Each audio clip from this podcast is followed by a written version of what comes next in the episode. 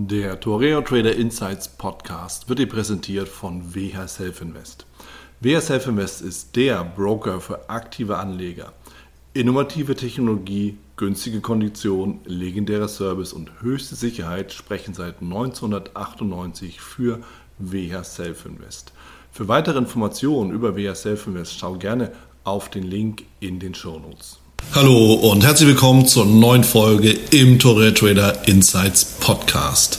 Ich bin Wieland Alt und in dieser Folge habe ich mir den Trader Coach Carsten Berger eingeladen und wir haben natürlich über Coaching gesprochen, über Trading, seinen Einstieg, wie wichtig es ist, ein Scanning zu betreiben, ob du Intraday oder End of Day handeln solltest und was für den Einstieg wichtig ist. Bevor wir starten, achte natürlich auf die Risikohinweise in den Show Notes und wenn du schon mal da bist, natürlich vergiss nicht, dir dein gratis Exemplar im Traders Magazin zu sichern.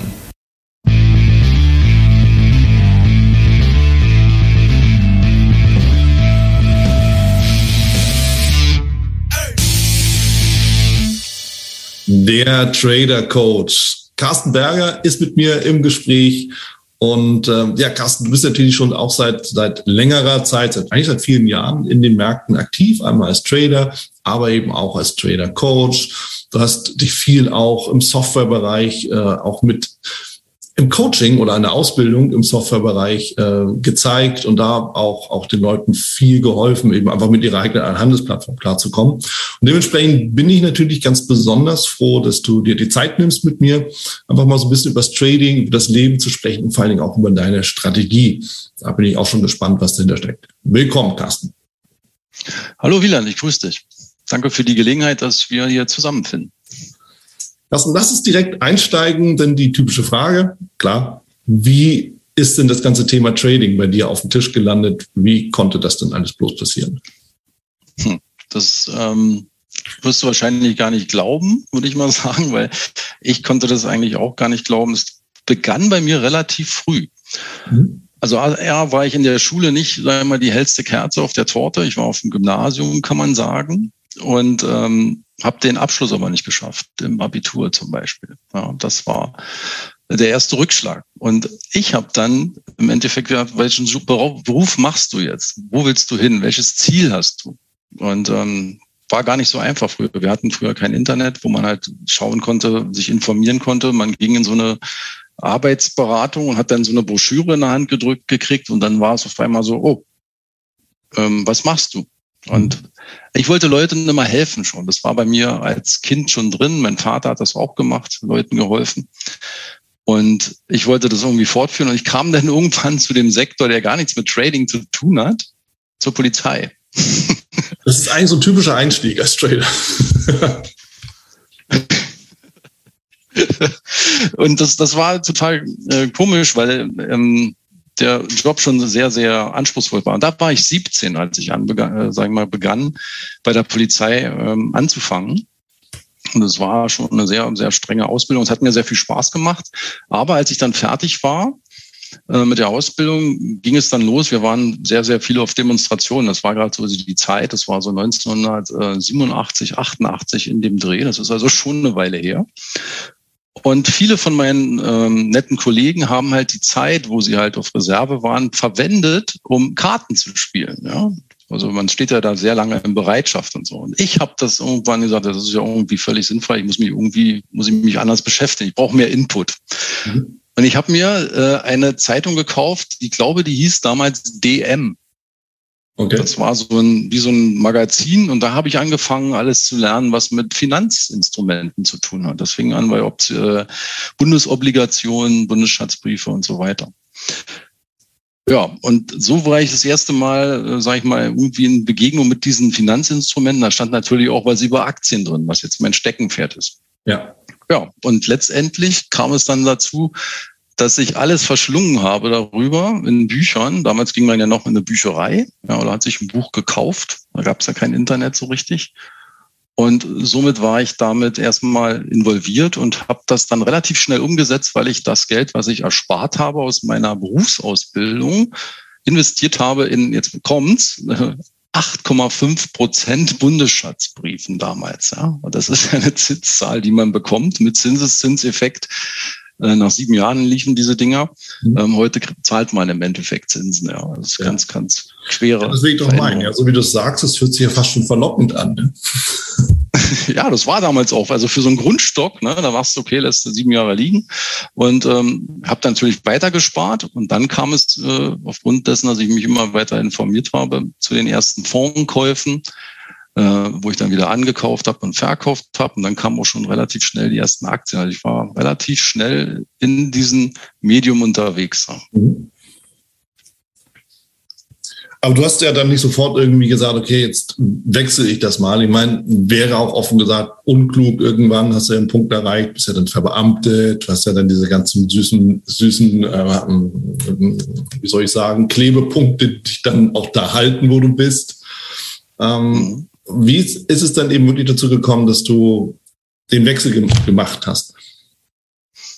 Ja, also ich war ja nicht ein paar Jahre da, sondern ich war ja letztendlich 29 Jahre im Dienst und zum Schluss war ich auch ähm, Leiter einer Sondereinheit, was Jugendbanden in Berlin anbelangt, also mhm. relativ anspruchsvoll. Mhm.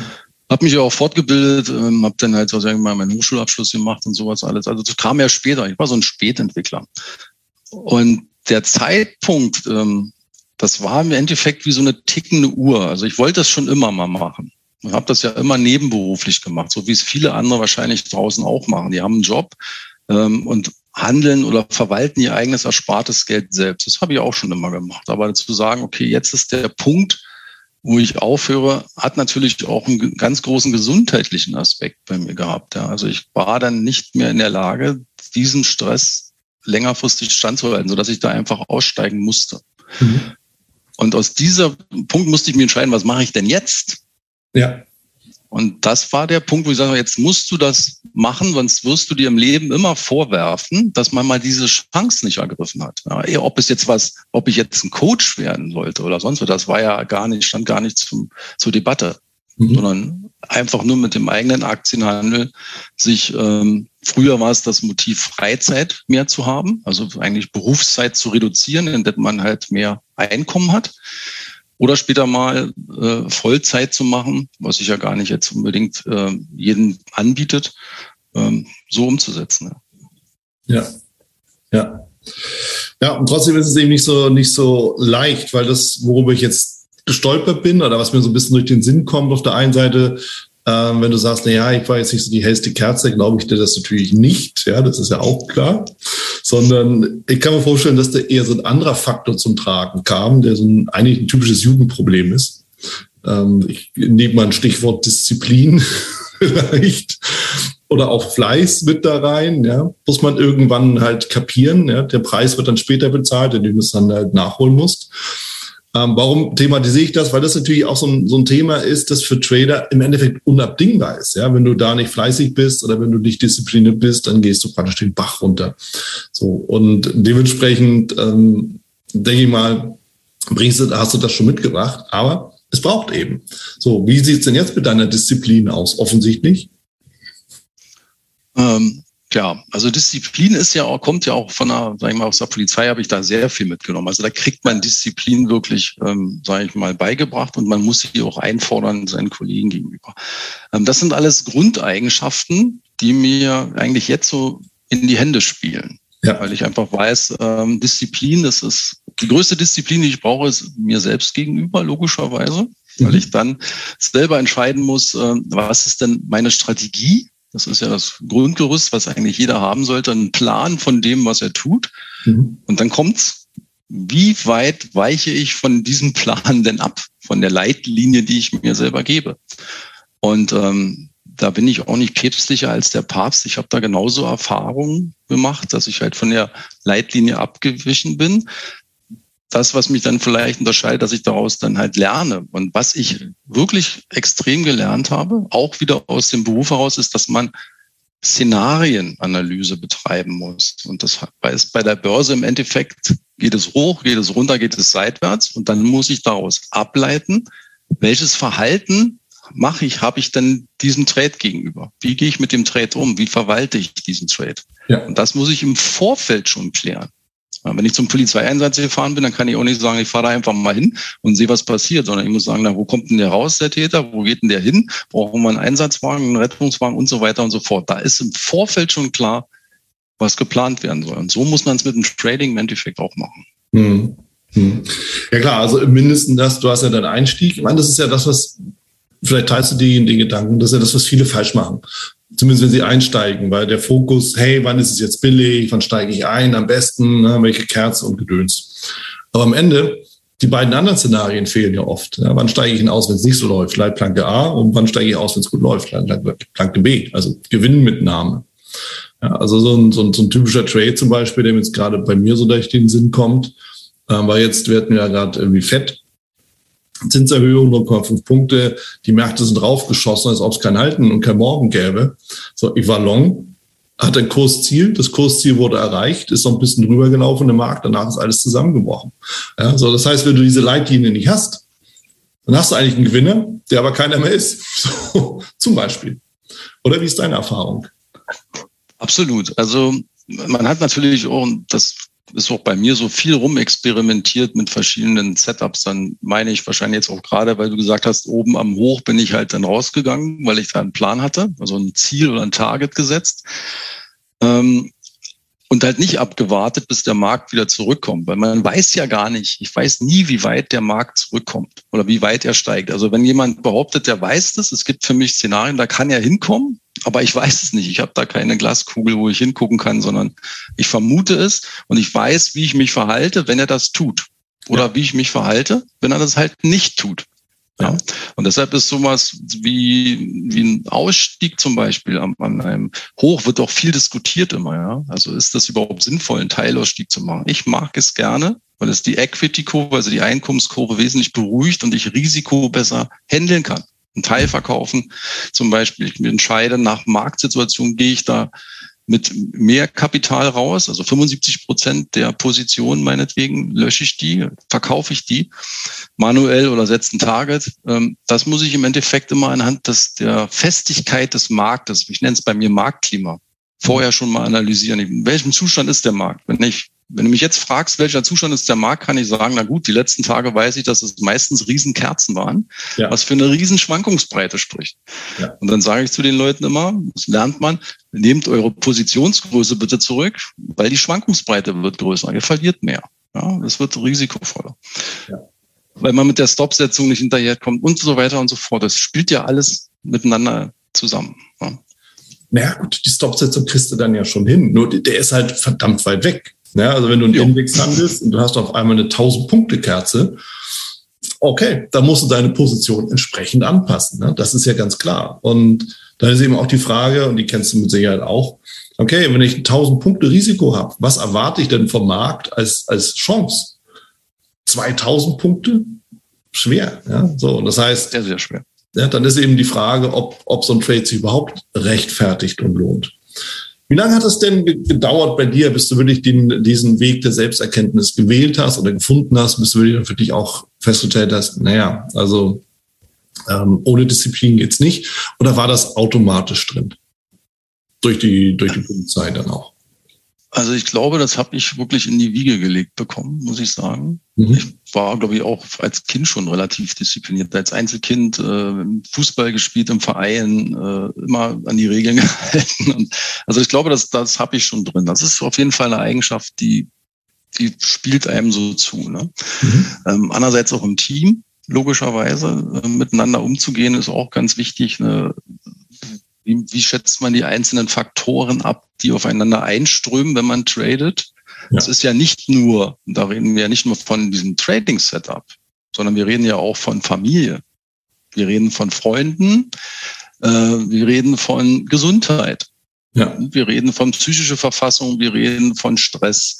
Das sind ja. ja alles Dinge, die bewegen sich um uns aus, sag ich mal, rum. Und eigentlich sollte das, was wir jetzt Trading Setup nennen und äh, ja eine Trade Planung, das sollte eigentlich einmal gemacht werden und dann sollte man, wenn man gute Übung hat, darüber nicht mehr viel nachdenken müssen. Weil es gibt ja in dem Fall diese Umfelder, die ich gerade eben genannt habe, die im Endeffekt viel wichtiger sind und die trotzdem noch Einfluss haben. Wenn ich mich nicht gut fühle, ja, ich krank bin, dann setze ich mich nicht am Rechner und versuche jetzt äh, im Sekundenchart zu handeln. Das mache ich nicht. Also. Ja. Bin ja sowieso auf einer ganz anderen Zeitebene unterwegs. Also. Ah, okay, das ist nämlich die Frage, die mir auch schon auf der Zunge lag geradezu, weil das eigene Verhalten verändert sich ja auch oder, oder spielt mehr oder weniger eine große Rolle, je nachdem, welchen Zeitrahmen sich so bewegt. Ja. Wie gesagt, also wenn du halt im Sekundenchart, halt, ja, also mal Minutenchart unterwegs bist, dann hast du einen vollkommen anderen Anspruch an dich selbst, als wenn du am Feierabend äh, mit, mit einem Bierchen in der Hand mal äh, durch deine 30 Werteliste durchscrollst. Also, wie gehst du das an?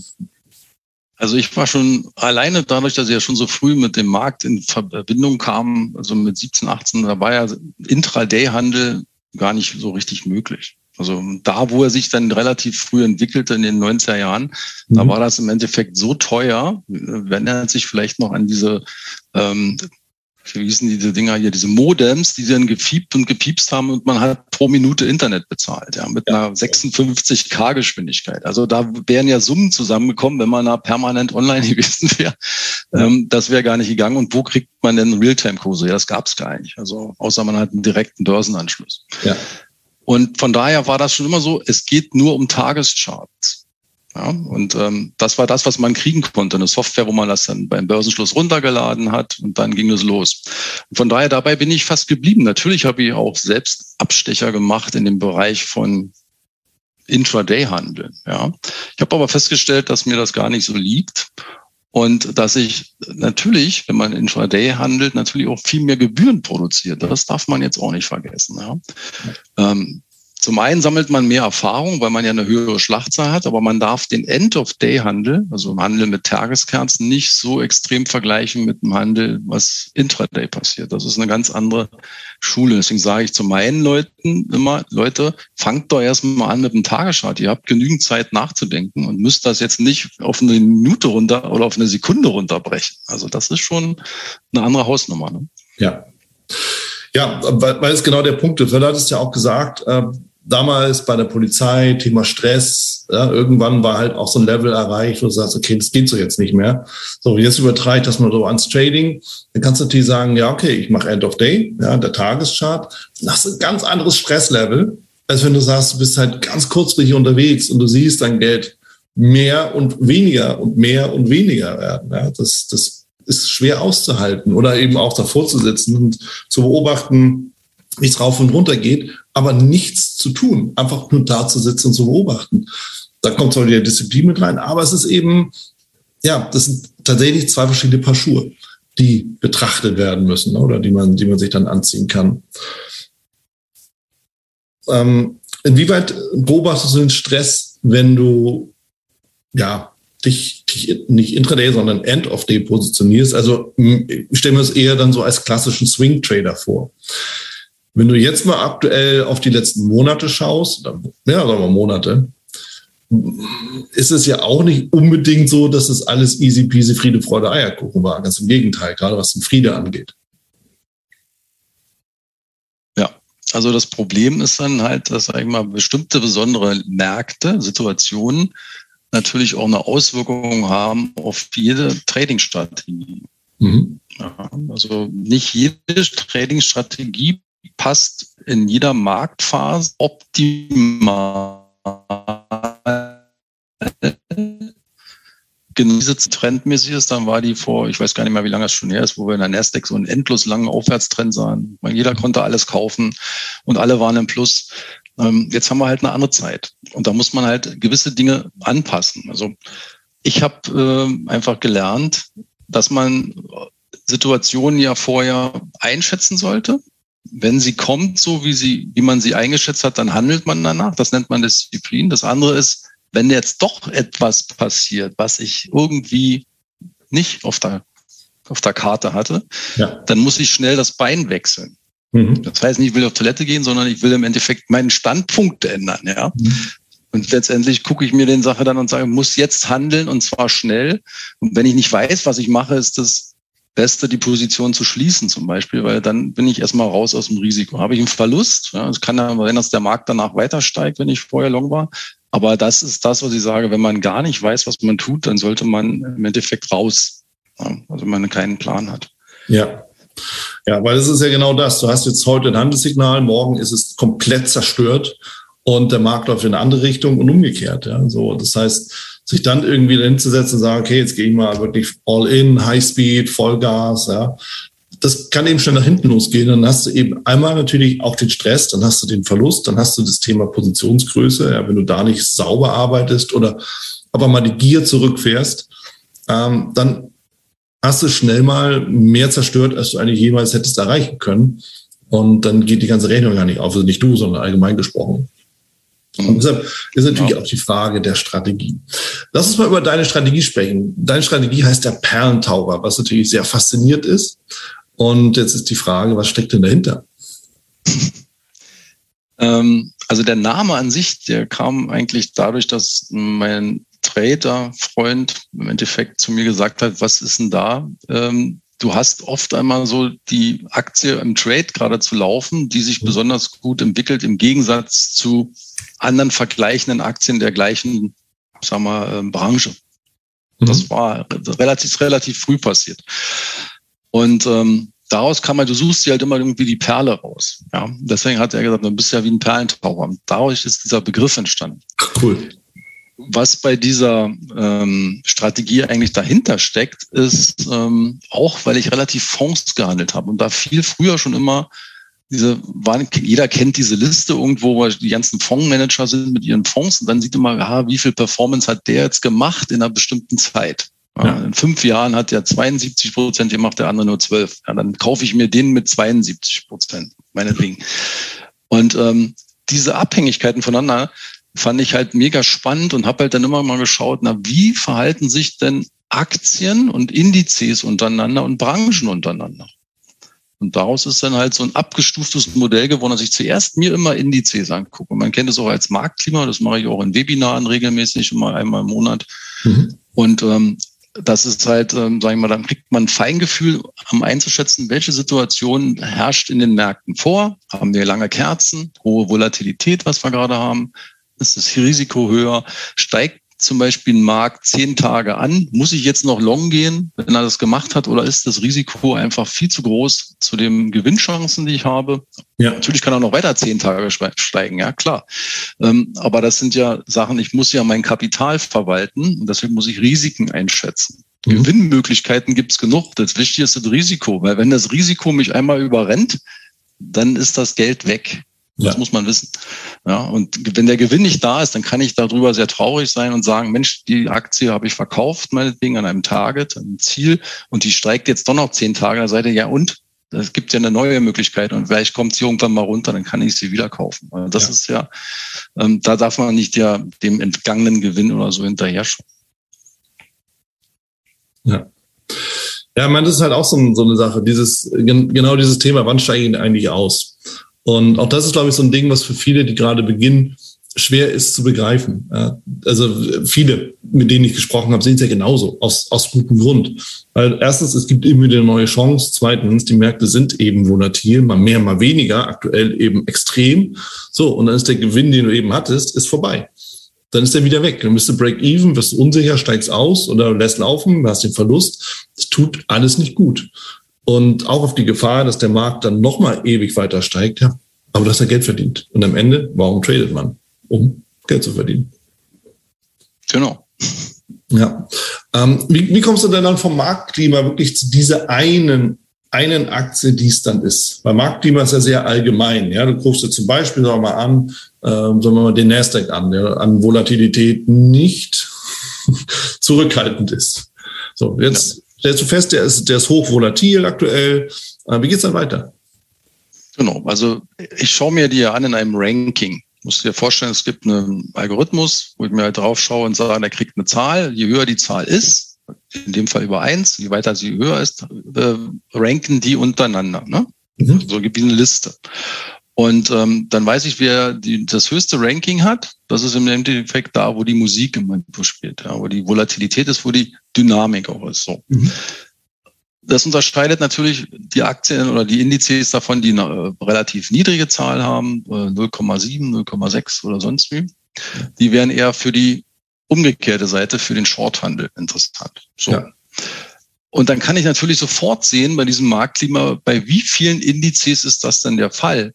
Ich erinnere an diese lange Aufwärtstrendbewegung über Jahre, die wir gehabt haben. Da waren fast alle Indizes, ob es deutsche sind oder amerikanische. Das sind meine hauptgehandelten Aktien, auch deutsche und amerikanische. Da waren die Indizes alle im Endeffekt im grünen Bereich weit über eins. Mhm. Und das heißt, wir haben einen Gesamtmarkt, der sehr long ist. Da werde ich mich nicht hinstellen und jetzt anfangen, Short zu handeln. Mhm. Schauen wir uns die Situation jetzt an. Dann haben wir oben stehen gehabt, ich glaube, ich habe gestern oder vorgestern ein Webinar gemacht, da waren oben die deutschen Aktienindizes und darunter waren ganz viele amerikanische, also mega rot. Und das Dreiviertel der Lampen, die bei mir dann in so einem Scanner angehen, waren eher rot. Das heißt, wir haben einen divergenten Markt, teilweise aber eher einen Hang zu, äh, sage ich mal, starker Volatilität und das spricht eher für schwankende Kurse. Mhm das ist immer wichtig, dass das jeder im Endeffekt macht, damit er, sag ich mal, sag ich mal, Zugang hat zu den Märkten und auch überhaupt bestimmen kann, wo der Markt sich gerade hinbewegen möchte. Und ob ich da gerade jetzt mir eine Aktie raussuche, um da irgendwo einen Trade zu platzieren. So. Wenn ich dazu komme und sage, wir nehmen jetzt mal als Beispiel die deutschen Aktienindizes, wären jetzt, äh, sind jetzt oben gestanden von der Zahl sehr dynamisch, dann suche ich mir den deutschen Markt aus. Sprich, ich suche mir jetzt im nächsten Schritt die Branchen aus, europäische Branchen, und mache dort den gleichen Schritt. Das ist im Endeffekt das Gleiche. Ich habe da die ganzen europäischen Branchen, die sind als ETFs, äh, sage ich mal, da drin. Da mhm. gibt's ja einige. Und dann mache ich wieder dieses Ranking und schaue mir an, wie sind denn diese Stärken letztendlich in der einzelnen, wer macht, spielt da die Musik oben. Ja. So, das ist das, das der nächste Schritt. So, und wenn so jemand dann in der Korrektur ist, zum Beispiel, weil ich handle auch fast ausschließlich nur aus der Korrektur, mhm. kein Ausbruchstrader. Ähm, dann gibt es dann auch die Möglichkeit, wenn jetzt, sage ich mal, die Branche Automobil mehrere Tage korrigiert, dann setze ich mich erst an den Rechner. Davor mache ich dann frei. Also wenn, der, wenn die Branche nur sechs, sieben Tage gestiegen ist, da setze ich mich nicht hin und suche einen Wert, der in der Korrektur ist. Das ist ja Quatsch. Mhm. Weil die meisten werden dann steigen mit dem, äh, mit der Branche. Und ähm, diejenigen Werte, die dann in der Korrektur wären, das macht ja keinen Sinn. Wenn dann der Gesamtmarkt fällt, dann fällt ja auch dieser Wert. Also setze ich mich da nur ran, wenn der Durchschnitt der Branche im Endeffekt in der Korrektur ist, dann scanne ich die Aktien daraus. Mhm. Dann gehe ich genauso vor. Dann werden die wieder gerankt, aller was mit Automobil zu tun hat. Und nehme mir die dann dahin und warte, bis ein Wert in der Korrektur ist. Und dann kommt ein bisschen Chartkenntnis hinzu, da kennst du die auch bestens aus Wieland, ähm, das sind so ähm, Dinge, die nicht unmittelbar alles miteinander zu tun haben. Also das sind die Grundgerüste, war diese Outperformance, was performt besser. Das ist ja. dieses Grundgerüst. Und danach schaue ich mir natürlich immer noch charttechnische Sachen an, wie Widerstand und Unterstützung. Ist da ein Gap, auf das der Markt wieder zurückfällt? Wie verhält er sich da? Ja. Ähm, das Volumen spielt eine extrem hohe Rolle bei mir. Mhm. Ähm, gibt es hohes Volumen an bestimmten Widerstandszonen? Auf ganz normalen Tageskerzen kann man das gut sehen. Und was haben wir da noch? Ähm, letztendlich der letzte Bar, die letzte Kerze. Wie sieht die aus? Das ist eine klassische Umkehrkerze. Bietet da noch, ähm, wo ist die verortet? Und wenn das alles so ein bisschen zusammentrifft, dann spricht man von Kumul Kumul äh, Kumulation. Mhm. Und ja, und dann ähm, habe ich da eine höhere Wertigkeit vielleicht gegenüber einem anderen Trade, der diese Bedingungen nicht erfüllt. Und dann ja. geht es ganz normal in den Trade hinein. Ja. ja. Ja, viele Dinge, die mir bekannt vorkommen. Gerade das Thema Candlesticks ist für mich wichtig, Unterstützung, Widerstand ist wichtig. Und für mich ist immer wieder die Frage, es hört sich noch viel Aufwand an, ja, dieses ganze Scannen und so. Klar, du suchst ja den besten Wert aus der Branche, aus dem Index im Markt. Bei diesem Aufwand, verglichen mit einem, der zum Beispiel sagt, okay, ich gucke mal so grundsätzlich an, Unterstützung, Widerstand, Candlestick, kannst du da irgendwie sagen, da ist so eine Outperformance gegenüber einem relativ einfachen Basis-Setup? Oder ist es tatsächlich eher so, dass du sagst, nee, aber ich fühle mich aber wohl damit, weil das auf mich so angepasst ist?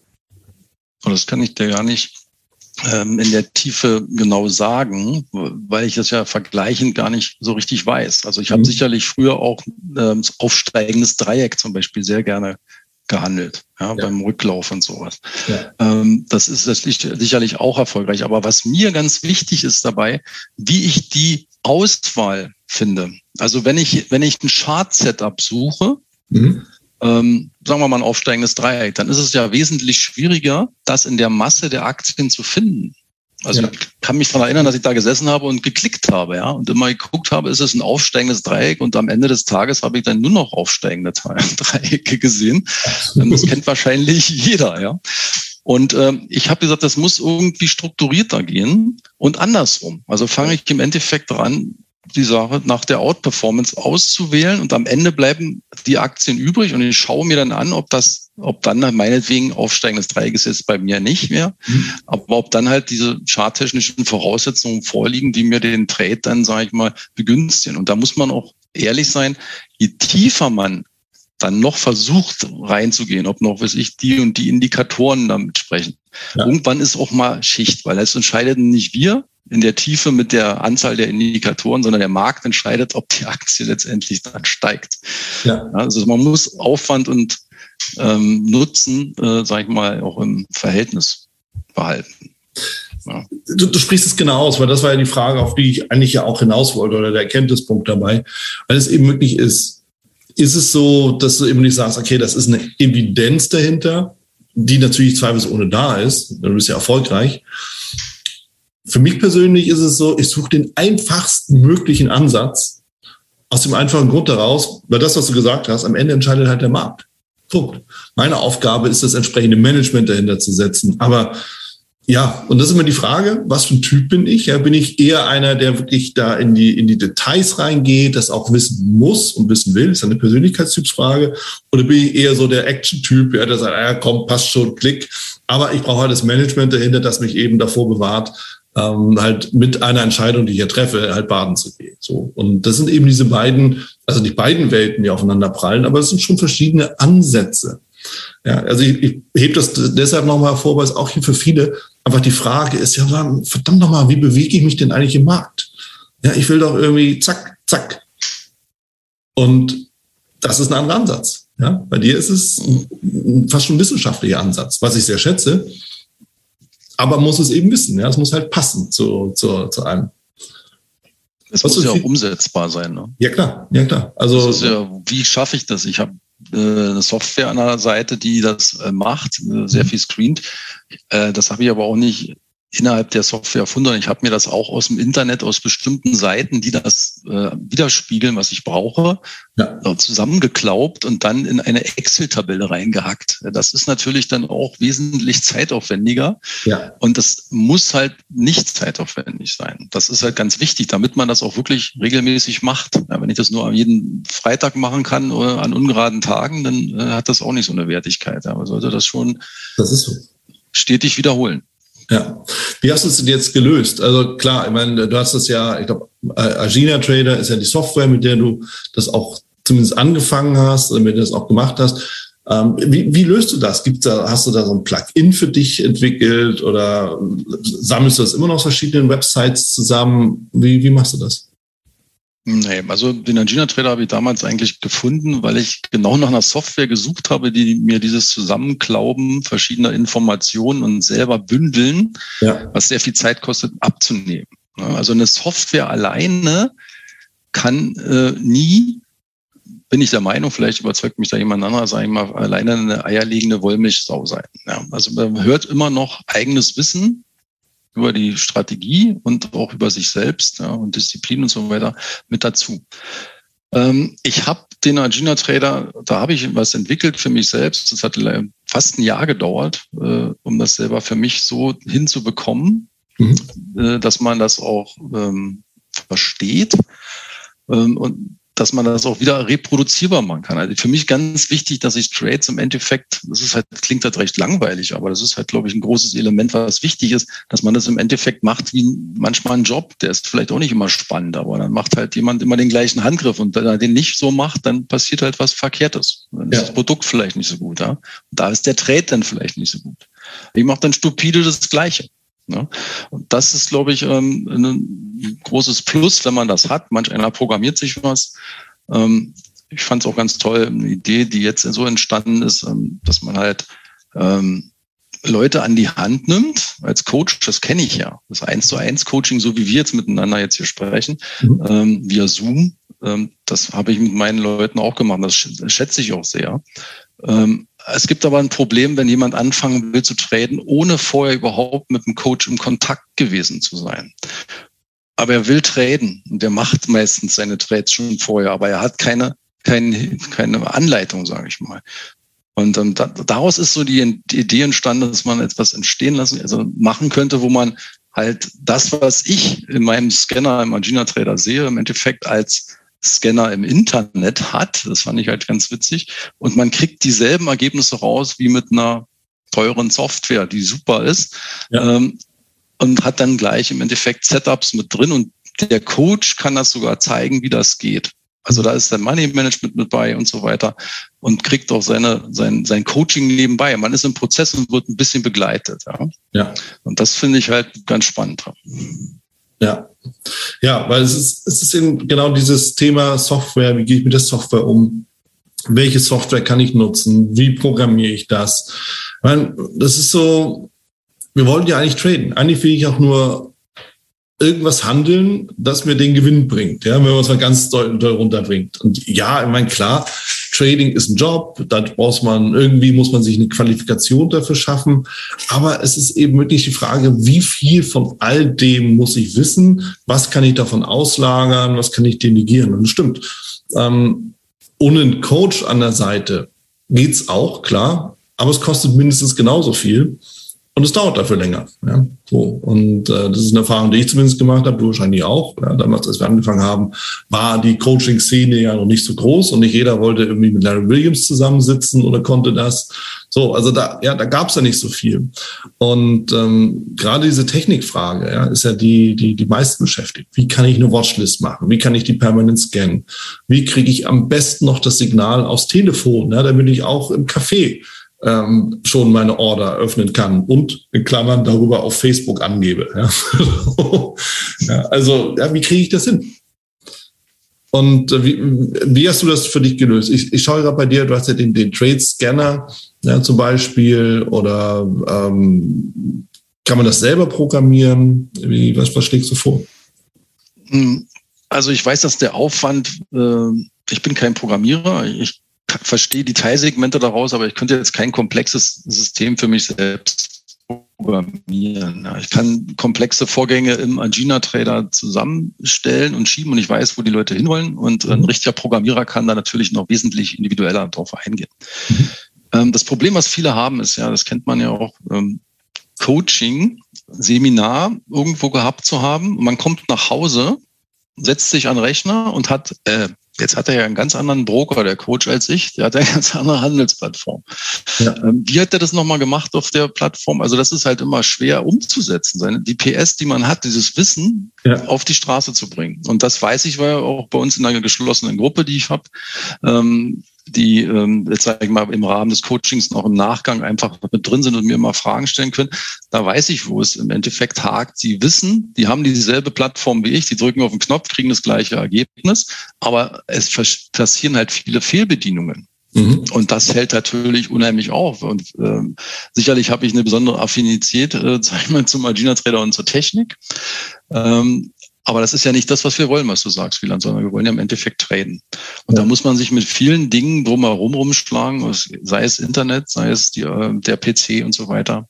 Und von daher haben wir den Agina Trader genommen, dort alles neu programmiert, so wie ich es gerne äh, habe, so wie meiner Strategie und haben das im Trade Scanner umgesetzt, damit halt für jedermann das eigentlich relativ einfach ist und man ein Signal innerhalb von 0,2 Sekunden bekommt zum Beispiel und das Ganze auch noch fundamental sofort sieht. Also man kann sofort sagen, ich möchte eigentlich jetzt nur äh, Aktien handeln, die eine B-Wertung haben im äh, Fundamentalanalyse. Da bin ich nicht, der, ähm, sag ich mal, ellenlang in die Geschäftsberichte einsteigt oder so. Aber deswegen lasse ich das den Profis, man kriegt halt ein B dahinter und weiß, okay, das sieht jetzt nicht so schlecht für das Unternehmen aus. Statt es ein F hat, dann wäre es ganz schlecht und kann halt mehrere Dinge miteinander verbinden. Selbst etwas zu erstellen geht immer. Die Frage ist nur, wie viel Lebenszeit hat man dafür? Ne? Das, äh, ähm, also wenn ich das hätte selber programmieren müssen, hätte ich wahrscheinlich wirklich mehr als meine Lebenszeit gebraucht. Ja, so, das ist halt immer der Punkt. Und auch da die Frage, handle ich Aktien, habe ich natürlich ein großes Universum zum Scannen und mich darum zu kümmern. Das war jetzt bei mir zum Beispiel auch so die, die Frage. So, ähm, was mache ich? Gehe ich über Forex? Okay, dann gucke ich mir die Majors an, bist du schnell durch. Gehe ich über Daytrading? Kann ich eh nur zwei, drei, mehr kann mir keiner erzählen, dass es sinnvoll ist, Werte gleichzeitig anschauen, bin ich aber schnell durch. Ja, so, Punkt.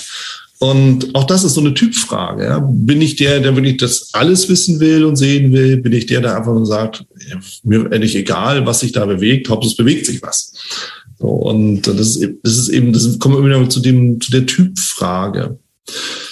Aus deiner Sicht, und du arbeitest ja auch ähm, mit vielen Leuten zusammen, die einsteigen oder die auch schon ein bisschen mehr erfahren sind. Was bringen denn so die Leute mit oder was fehlt denen? Was ist, was, ähm, ja, was sind so typische Stolperfallen oder Stolpersteine, die die Leute haben, wenn sie auf dich zukommen, wenn sie immer wie Unterstützung brauchen? Was sind so deine Erfahrungen dabei? Also ganz weit oben sind die technischen Probleme, wirklich. Mhm. Also Bedienungsfehler, ähm, ja. wo sie, sagen wir mal, die Verständnis nicht haben von normalen Computer, Sachen, die sich einfach in so einer Software einfach auch fortsetzen. Also manchmal einfach technisches Grundwissen, das fängt bei Windows an.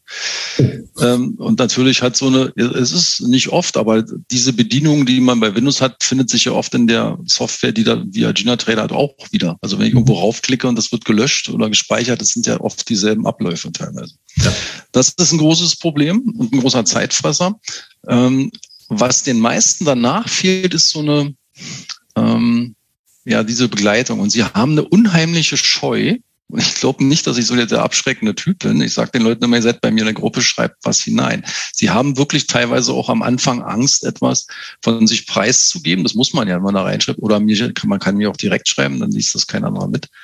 Ähm, irgendwas zu posten, woraus man dann, wo die, wo die Mehrheit etwas daraus lernen kann. Ja, also wie, sind, wie ist die Denkweise von dem Trader gewesen, der da eingestiegen ist? Hat er die Sachen wirklich so beleuchtet oder hat er vielleicht einen schlechten Tag gehabt und ist viel aggressiver im Markt, als das vielleicht sonst ist? Mhm. Ähm, wie bewertet er die Setups und so weiter? Also ganz viele Unsicherheiten, die sich einfach dann auch zum Ausdruck bringen, mit Enthaltsamkeit anstatt offensiv zu fragen. Und ich finde das Wichtigste gerade beim, beim Traden ist immer, ey, Leute, wenn ihr jemanden habt, der sich dem annimmt, dann fragt doch bitte. Ja, das ist mit das Wichtige. Von dieser Erfahrung könnt ihr enorm profitieren. Also es fehlt teilweise bei den meisten an Begleitung. Und mhm. ähm, das finde ich halt toll, dass bei mir in einer Gruppe sind, ähm, dort immer Fragen stellen können. Ähm, es können von mir aus gerne mehr Fragen sein. Vielleicht ist aber auch so wenig übrig geblieben. Vielleicht habe ich wenig Fragen offen gelassen. Das würde mich sehr freuen. Ähm, aber das ist, glaube ich, das, was die meisten wollen, an die Hand genommen werden. Trotzdem aber auch selber entscheiden, selber Trades finden, weil wir können es ja nicht ganz leugnen, es macht uns ja auch Spaß, Wieland. Ja, klar. Jedenfalls auch. Es ist Job und Spaß gleichzeitig. Ja, ich meine, klar, ansonsten, wenn du sagst, ich will damit gar nichts zu tun haben, kaufst du halt einen ETF oder machst einen Sparplan oder lässt einen EA laufen, der im, im Regelfall ja auch schwierig ist oder zumindest auch ab und an mal bedient werden will. Aber ja, wir wollen ja selber auch das sehen, ja, und ähm, auch so ein bisschen dran tüfteln, damit es besser wird. Ja? Das ist ja auch nur so der Anspruch, den man ja hat im Leben. Sollte man zumindest haben. Ja. ja. ja. Thema Psychologie. Wie wichtig ist das aus deiner Erfahrung? Wir haben über Stress gesprochen, wir haben Hand aufs Herz, über Disziplin und Fleiß gesprochen, aber das sind ja eher so Basisthemen, wenn es um Psychologie geht. Es geht ja auch noch um Emotionen, Angst, Gier, all diese ganzen schönen Sachen. Ja? Wie, wie siehst du das? Wie sind deine Erfahrungen und auch aus dem Coaching? Was erlebst du? Also meine eigene Erfahrung in, in, in meinem eigenen Werdegang war eigentlich so, dass ich wesentlich mehr damit zu tun habe im Intraday-Handel ja, weil man, da bewegt sich ja der, der Chart letztendlich und sagen wir mal die, die Plus- und Minusanzeige auf dem Konto wesentlich schneller. Was eben im Plus war, ist jetzt schon im Minus. Da spielen die Emotionen wesentlich schneller eine Rolle.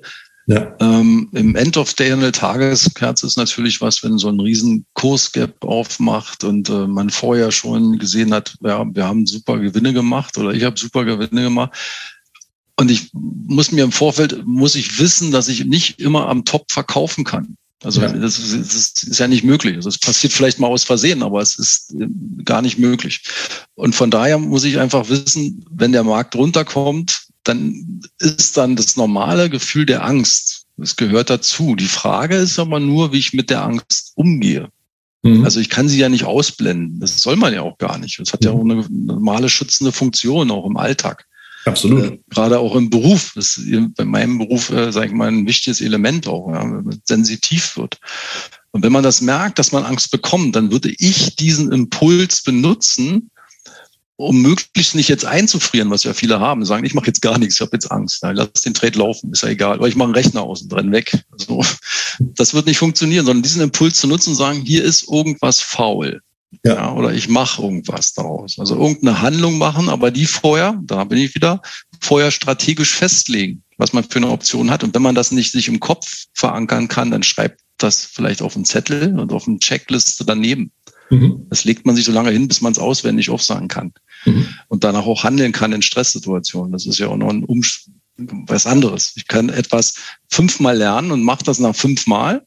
Aber wenn ich jetzt äh, auf einmal eine, weiß ich nicht, äh, sag ich mal, eine Wunderkerze auf den Tisch schmeiße, man erschreckt sich, dann wird man vielleicht nicht das gerade machen. Ja. Ja, und deswegen muss man das äh, immer und immer wieder trainieren, bis es so weit sitzt, dass es automatisiert in einer Stresssituation erfolgt. Dafür muss man viele, viele Wiederholungen vornehmen. Im Kampfsport sagt man so um die 10.000 äh, Wiederholungen muss man vornehmen, bis man das wieder abspulen kann. Ja. Und ähm, das ist beim Trading und bei allem, was man lernt, nicht anders. Ja. Äh, mir geht aber durch den Kopf gerade dieses Thema Angst und so. Ähm, ich habe jetzt gerade meine, Tauch, meine Tauchlizenz gemacht und da gibt es ja so verschiedene Übungen. Und eine Übung ist zum Beispiel, du sitzt zehn, zehn Meter unter, unter, unter Wasser, ja, am Grund und dann ist die Übung, okay, jetzt nimmst du mal den Regulator raus, ja, also dein Atemdings. So, da hast du genau zwei Möglichkeiten. So, die erste Möglichkeit ist, du, du drehst vollkommen am Rad. Das machst du aber auch nur einmal, dann ist die Sache ausgestanden. Oder du suchst nach der entsprechenden Lösung. So, und die gibt's natürlich nur eine, such den Regulator und mach halt weiter. Und das ist so eine Sache, das ist im Trading genauso. Ja? Du bist im Verlust, du kriegst Angst. Ja klar, Du kannst vollkommen einfrieren, wie du sagst, ja. Oder ich nehme das eben als Hinweis, okay, du solltest mal hier ein bisschen genauer hinschauen, um die Sache zu klären.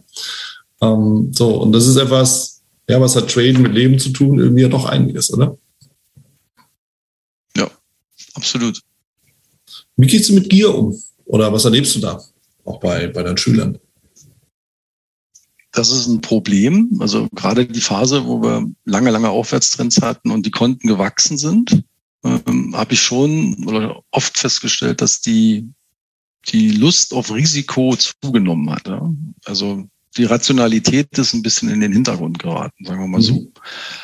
Ähm, dem bin ich einfach entgegengekommen, indem ich halt permanent mir Kursziele setze, mhm. die der Markt äh, von der Statistik her gesehen auch möglichst erreichen kann, was möglich ist. Und dann kann ich dieser Gier im Endeffekt, sagen wir mal, so den Stöpsel ziehen, weil er dann schon ein Teil weg ist.